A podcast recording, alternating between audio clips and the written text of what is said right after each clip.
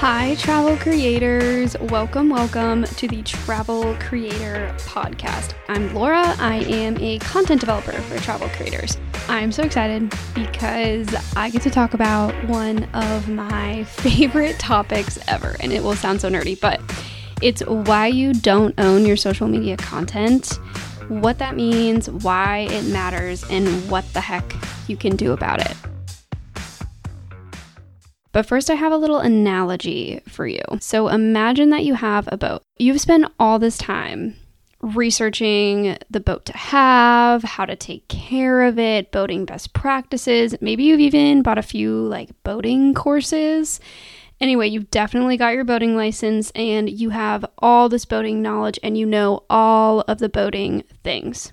You pour all this time, all this energy, all this money into this boat all of your friends want to come hang out, and soon enough, this boat becomes the boat.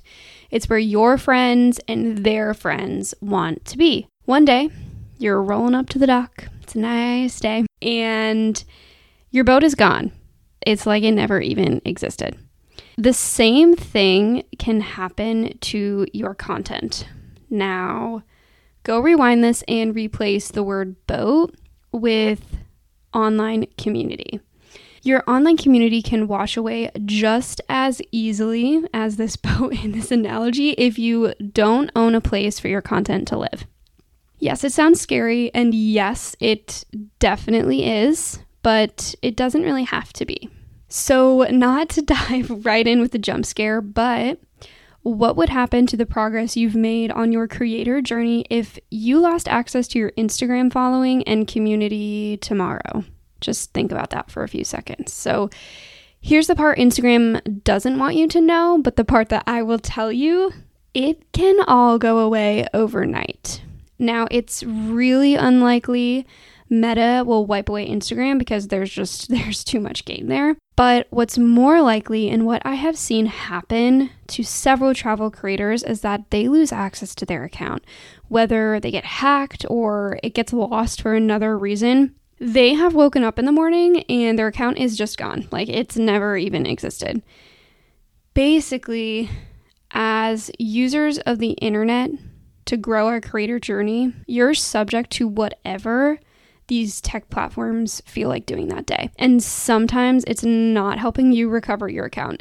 and now you're left back at square one with zero following and most importantly, zero community. Now you kind of like have no idea what to do at this point. Don't hear what I'm not saying. I'm not saying that you should never post on social media. As you know, social media is an amazing tool for growing your creator journey. But I'm saying you should have a backup plan. Like a lot of things in life, social media also needs insurance. Ugh. I can't believe I said that word on this podcast. I'm sorry. But luckily, this one doesn't cost that much and it doesn't cost that much of your time. The reality is, what you share on social media is not truly yours.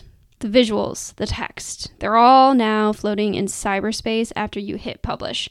Who knows what will happen to those posts tomorrow? I'm sorry, this is getting really meta. No pun intended. But this is also why you should have a content organization system so that, God forbid, your Instagram account is someday gone. You have all the content you've already used and tested that you needed to grow. I dedicated the second episode of the show to helping creators set up a content organization system. So, if you want to learn why you should have one, what it is, and how to set it up, you can jump over there. Now, on to the important stuff what you can do about this. To give yourself a bit of that insurance we're talking about, you're gonna want to move your community to a place of the internet you actually own. Realize that sounds overwhelming and confusing, but it's not that deep. It's all right. What I recommend for travel creators is to create a newsletter. So go ahead and tell your community you're creating a newsletter and you think they would really love to get all the insider tips that you have that you'll be sharing in your newsletter. Side note here, I have had more success when I personally message people in my community asking them to subscribe than when I leave a CTA in a post. So do whatever has historically worked in your content. But whether you are actually planning on creating a newsletter now or in the future, gathering this direct way to contact people in the community you've already built is so incredibly valuable. So that one day, if your IG was gone, you'll have the email addresses of people in your community. That way, you can reach out to them, let them know what happened in their support, and that it would be really awesome if they were there for you during this time you're spending rebuilding. Building a newsletter itself might sound horrifying and intimidating, but I've got a few free resources for you. I have a free newsletter template made for travel creators linked in the show notes. It is full of ideas for you and it even has a structure to help you get started.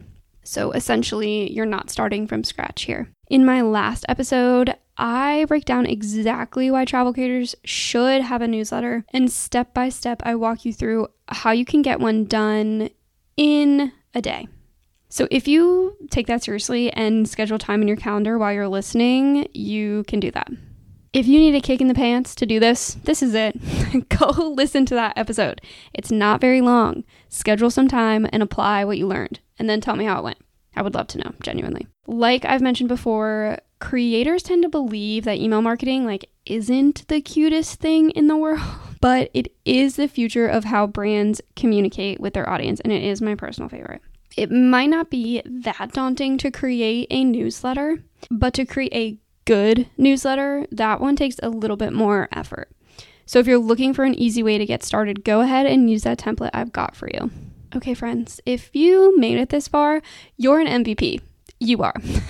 but if you're not feeling like an MVP of your content, I encourage you to sign up for my newsletter, shameless plug here, The Content Compass, and come hang out with travel creators who are working on upping their content game. It's free because travel is expensive enough.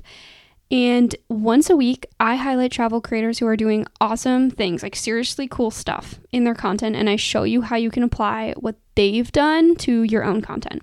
I also tend to drop a lot of newsletter content ideas and tips in there because it's my favorite. So it's a good place to turn to if you want some ideas and inspiration. I'll leave a link for that in the show notes as well. But if you are completely overwhelmed with content at the moment, I see you and I get you. There is a ton of noise out there about what you should do next in your content. Consider me your brainstorm partner so, got some ideas, but not sure how to execute them? Or do you have a list of everything you want to accomplish and now it's like WTF? Or maybe you know you need a change in your content, but you just don't even know what that might be. I have heard it all. I have heard it all. And I'm game to hear yours too. So if you need support trying to wade through all this travel creator mess, go ahead and check out my Instagram at travel content writing. I have a ton of free resources and tips there as well. And if you'd really like, shoot me a message and let me know you came from the podcast. That would make me so happy. All right, that's all for this one. Happy creating, friends. And if you found this extra helpful, if you want to share it with a friend, that would be amazing. All right, I'll see you next time.